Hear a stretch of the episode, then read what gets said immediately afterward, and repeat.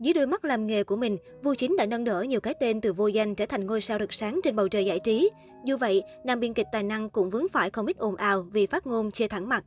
Với những khán giả thường xuyên theo dõi phim truyền hình Trung Quốc, hẳn nhiên cái tên Vu Chính không còn quá xa lạ với họ. Ngay từ những tác phẩm đầu tay, biên kịch vàng của xứ sở gấu trúc đã khiến cộng đồng mạng bao lần dấy lên tranh cãi. Nếu không vì những scandal liên quan đến việc đạo nhái, thì cũng là những lần chế kịch bản vô tội vạ hay thước phim màu mè. Tác phẩm do anh khởi quay đều tạo được tiếng vang lớn như Cung tỏa tâm ngọc, Diên Hy công lược. Và những hoa đáng nổi tiếng hiện nay như Dương Mịch, Triệu Lệ Dĩnh cũng từng là một trong những diễn viên được Vu Chính nâng đỡ. Vu Chính còn được biết đến với tên gọi là Vu Ma khi bất kỳ chuyện lớn nhỏ gì trong ngành giải trí, đa phần đều có sự góp mặt chung vui. Vì đạo diễn này cũng thường xuyên đăng bài khen ngợi gà cưng hay cà khịa, chê bai những ai mà anh không vừa lòng. Tại một buổi diễn thuyết, biên kịch vang chia sẻ, minh tinh thời đại này của Trung Quốc đều do tôi nâng đỡ nổi tiếng. Ngay lập tức, phát ngôn này trở thành đề tài tranh luận của khán giả. Liệu rằng đây là lời thật lòng hay là tự cao tự đại? Khởi điểm của Dương Mịch rất cao, xuất thân chính quy, nét mặt thanh tú xinh đẹp, lại tích lũy được danh tiếng nhất định qua hàng loạt tác phẩm như Thần điêu đại hiệp, Ngọc chiêu quân. Sau khi hợp tác với Vu Chính, Dương Mịch từ một diễn viên phụ thăng cấp lên hàng đỉnh lưu, nổi đình nổi đám, tài nguyên tốt đến tay không ngừng. Dương Mịch của giờ đây đã trở thành một trong những minh tinh có sức ảnh hưởng nhất của giới giải trí. Thành công bất ngờ của cung tỏa Tâm Ngọc đã đưa Dương Mịch trở thành ngôi sao hàng đầu showbiz hoa ngữ, bắt đầu chuỗi thời gian 10 năm với độ nổi tiếng chỉ có tăng chứ không hề giảm. Sau Dương Mịch, Vu Chính đã quyết định nâng đỡ Triệu Lệ Dĩnh. Khi đó, cô chỉ là một diễn viên không quá nổi tiếng và chưa có chỗ đứng vững chắc trong showbiz. Nhận đóng vai chính trong Lục Trinh truyền kỳ là một quyết định khá mạo hiểm của Triệu Lệ Dĩnh, nhưng cuối cùng lại mang đến thành công lớn cho cô.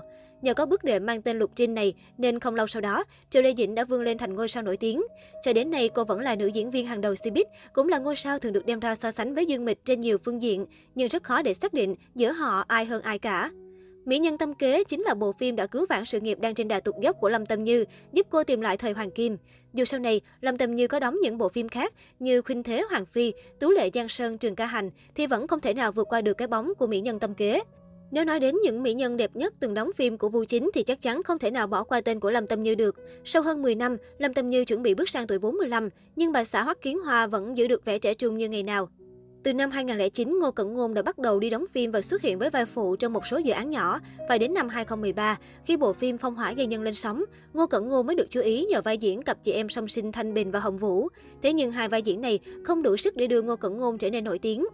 Sau đó, Ngô Cẩn Ngôn tiếp tục đóng những vai nhỏ ít đất diễn trong Thiếu niên tứ đại danh bổ, Thiếu niên thần thám địch nhân kiệt và Tú lệ Giang Sơn trường ca hành.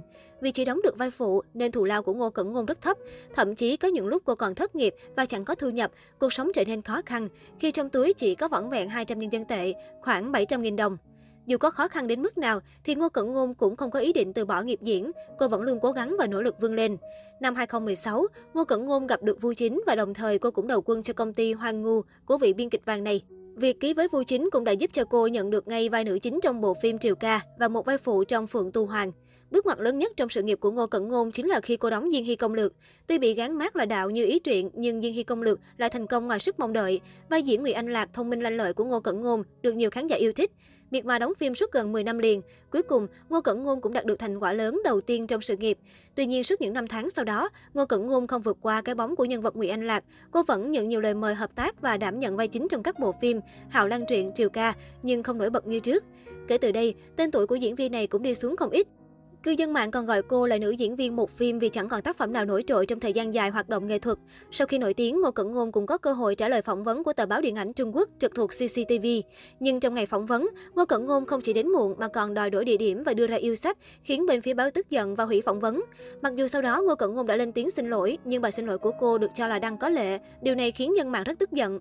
Sự việc này kết thúc chưa được bao lâu thì Ngô Cẩn Ngôn lại tiếp tục bị tố chảnh chọe và mắc bệnh ngôi sao. Khi xuất hiện trong một sự kiện, Ngô Cẩn Ngôn đã mang theo 6 trợ lý và hơn 20 vệ sĩ, dù cô chẳng phải sao hàng A và những fan đến xem cũng không có mấy người. Hành động của nữ diễn viên sinh năm 1990 này đã khiến rất nhiều người khó chịu và có thành kiến với cô.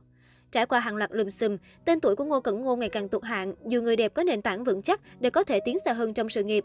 Hiện tại, công chúng vẫn chỉ nhớ tới nữ diễn viên bởi cô từng góp mặt trong bộ phim Diên Hy Công Lược và cả loạt lùm xùm về đời tư.